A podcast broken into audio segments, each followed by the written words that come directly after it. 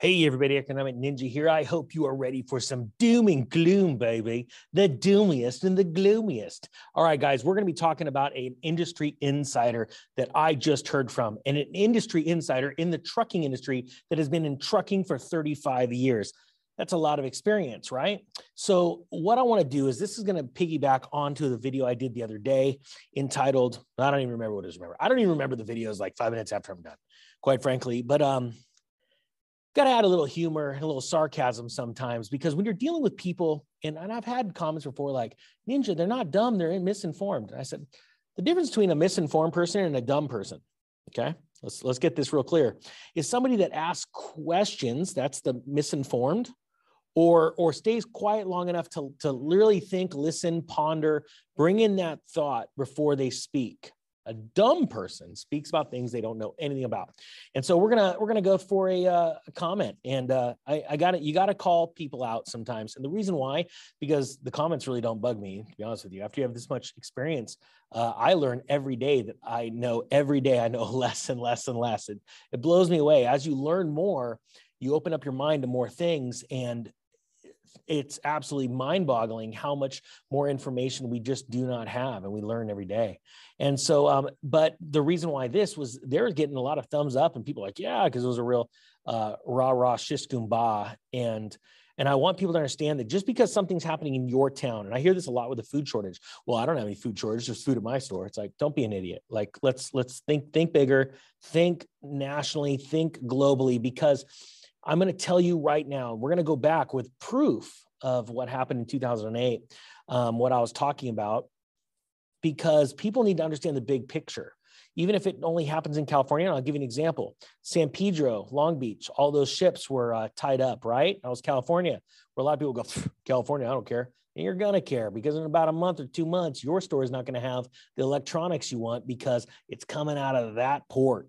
All right. And guess what? Well, I don't care about California's stupid DEF thing. Trust me, it is stupid. But uh, it does affect you because only trucks that have those DEF systems and the newer emissions crap on them, uh, you could tell how I feel about them. They're the ones that are only allowed to get the, the goods off the truck. So just because it's not happening in your town doesn't mean it's not going to happen in your town eventually. Okay. You know, Lehman Brothers was in New York, right? Uh, pretty sure. Um, all these big com- country uh, companies they're not in your town but guess what? They affect the the entire country the entire economy all right? So sometimes you got to call people out because they're they're just uh, sort of the way they put their comments uh, really? You couldn't even do a quick google search? All right so here we go. So we're going to share this screen here. And what we're going to do is we're going to start with let's see which one is it? No this is the nice one. Here this is a nice comment. Check this out. This is about the fuel shortage uh, that happened in 2008, the 70s. I was talking about it. He said, lived in Buffalo during the 70s. We would drive over to Canada to get gas. The lines were crazy. People would drink Canadian beer and throw frisbees. This time, it ain't going to be all fun and games. And I said, I, I like that story. And yes, I agree. This time's not going to be that nice. I couldn't agree more, quite frankly. That's a nice comment. Somebody that lived through these times in the 70s, right? Well, now here is the problem then you come across this. Let's see here. So this one right here is um, uh, right here. Rain's a coming. It's a good name. Huh? I've driven a commercial truck going on 35 years and I've never seen nor seen others shutting down on the side of the road. I think you're stretching the story just a bit. And if there's any group Oh man, you know what? Let me hold on. I got I grabbed the wrong screenshot and we're already filming. So let me grab the rest of this comment. Sorry. Screenshot of the wrong one. The wrong one.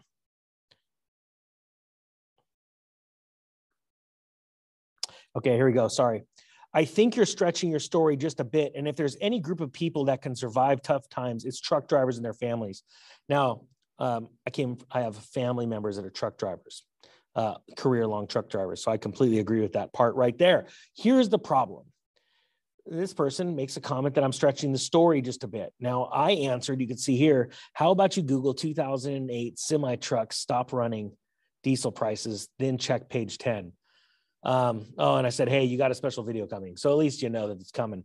Um, so let's let's do this. Let me show you. This is what page one looks like actually. So uh, we'll show you how I, I found this, and I'm going to explain what it was like back then. And the reason why I know a lot about this is because, first off, I was like essentially a hotshot trucker.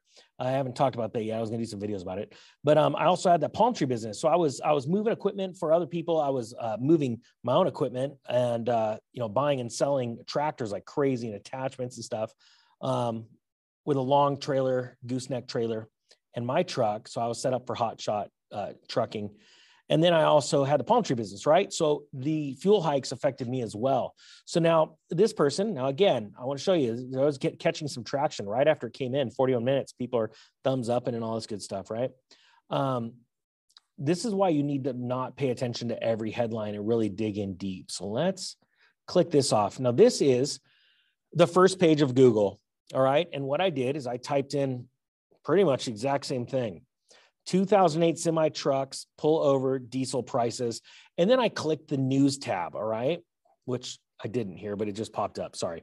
Earlier. All right. So this is what's really important. We're going to go over a couple. Trucker truckers protest high fuel prices. And this is April 1st of 2008.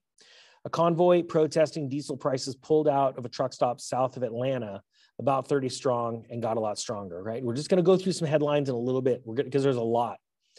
May 27th, 2008. Soaring fuel prices take a withering toll on truckers. The soaring price of diesel fuel over $4.50 a gallon from $2.50 a year ago. Now, think about that, guys. Back in 2008, diesel on a national average had almost doubled. That is amazing, right? That's a huge jump. So you could see the pressure that was putting on semi truck drivers and op- operators and owners because they had not set up their contracts thinking merely within a year the cost of fuel is going to double. We hadn't seen that since the late 70s. All right. Let's, and I'll, i know I'm going to get comments, oh, I bet I wish diesel was that much now, but it's actually going to get a lot worse. Okay. And what I'm talking about is going to get worse. So diesel prices keep on trucking. And this is, um, uh, March 10th of 2008, right? So they were just they were right here on an average of 401. So by from March till May, the average had went up like 49 cents. That is huge on a percentage basis. Um, rising fuel prices drive truckers off the road from NPR. Diesel fuel is uh, selling at an average of $4 a gallon, about 20% more than the, the cost of a gallon of gasoline, right? So that was when diesel had really diverged because diesel, I don't know if many people know, is, is a byproduct of actually making uh, regular unleaded and it's it's cheaper to make. And in 2008 it was driving operators nuts just batty going what the heck is going on? And uh, and so it was really happening. Um, truckers truckers snarl traffic in protest of fuel prices. So i want to bring you the truth and and paint a picture of how bad this is going to be using past the past, truth and facts, right? Where you've got people out here that are sitting there like, hey, I'm super smart right now. I don't have a profile pickup. It's really pretty clouds, rain coming. But hey, I'll just throw out my two cents and let a bunch of people agree with me, right? And like he says right here, I think you're stretching your story just a bit. Well, you guys have seen I'm not. You see, in 2008, uh, trucks were literally shutting down. They're pulling off side of the road saying, we can't make uh, make money doing this. We can't do this. They're pulling off the side of the road. And when you got people that come around, and and it's always people in hiding that don't tell you, you know, it's it's easy to just throw out, you know, information and see, you know, what sticks on the wall uh, when you don't have anything to lose. And what I'm trying to do is prepare you guys for success, even though really bad things are coming. And I'll give you a couple of examples in a second, but we're going to check real quick. I'm just curious right here. Here we go. July of 2008. Now, this is perfect. Now, guys, just you know, I have not pre looked at these. All I did was hit the uh, the Google and this. I have not looked at any of these articles or like this. This is how confident I am in this information. We're going to click this right here. Diesel prices uh, driving independent truckers to the brink. Now, in July of 2008, I want you to understand that that was the peak of the fuel prices. Okay, that was when uh, a barrel of oil hit 137 dollars. I want to say it was. This is all memory, uh, but I was really involved in this uh, June or July. I want to say it was June. I want to say it was June 16th, actually. As a matter of fact, I haven't even checked. You guys look at it, put it in the comment section when a barrel of oil peaked at around 136, 137 a, a barrel. Just so you know, two rogue traders were blamed for it. That was a cover up. But anyway, I digress. Sorry. So here we go. My truck is paid for and my children are grown. So my wife and I are still getting by. Now, now this is, I think, very important to check out. And again, I have not pre-looked at this. Sorry for all the pop-ups, but you got to go with Google in this kind of instance to find this kind of information. So it says right here, um, who's been driving a big rig for more than 25 years, I'm one of the lucky ones these days. Indeed, for many of the area's independent owner operators, Independence Day 2008, which is historically a massive day when it comes to raising prices of fuel, feels anything but as feels like anything, but as they struggle to keep their rigs on the road in the face of spiraling diesel fuel costs. Some drivers, especially those with truck payments and young families, are really hurting right now, Grant says. When diesel goes over $5 a gallon, I don't see how anyone is going to make it.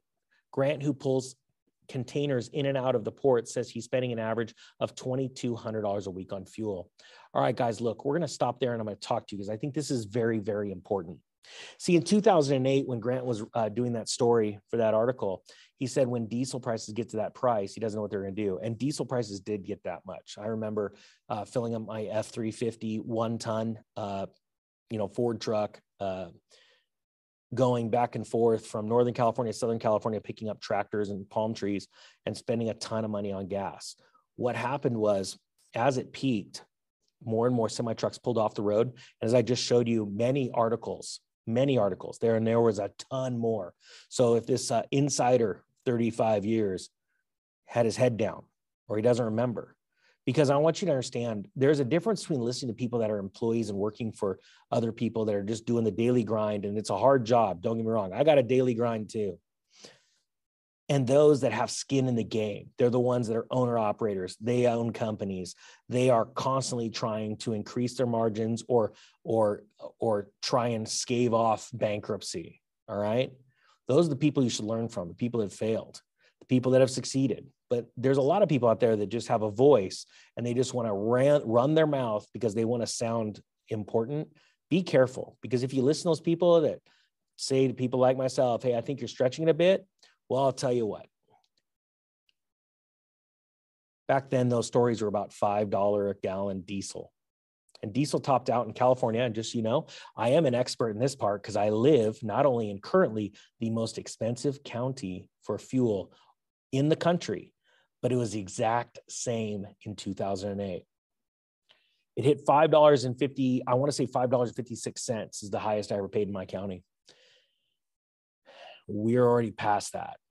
So you tell me if you think, and with a war affecting this upcoming, uh, you know, supply chain issue, and we're just heating up with that. Honestly, I hope it all goes away, but I don't think so. So, would you rather be prepared and not scared? I think you should. I think it's very, very important. And to anybody that says, "I can't believe you'd say this to your subscribers. He wasn't a subscriber, he's a passerby. Trust me, we all know we can tell on the backside who's subscribing and who's not. That's why I can always say with a grateful heart that I have the best subscribers on the entire earth because these are people. Ninja Nation, you are people that are prepared and not scared. And if you haven't subscribed to this and you're someone that wants to learn the truth and not only how to deal with this crap that's coming, but go make money from it, then stick around because we're going to crush it. Why? Because someone's going to ask, How are we going to crush it, Ninja? It's because we're going to buy all their stuff. And that's exactly what happened back in 2008 to 2011. People had fire sales left and right, selling their homes, selling their fancy cars, selling their hobby stuff, their art, all that stuff. And I did buy a bunch of it.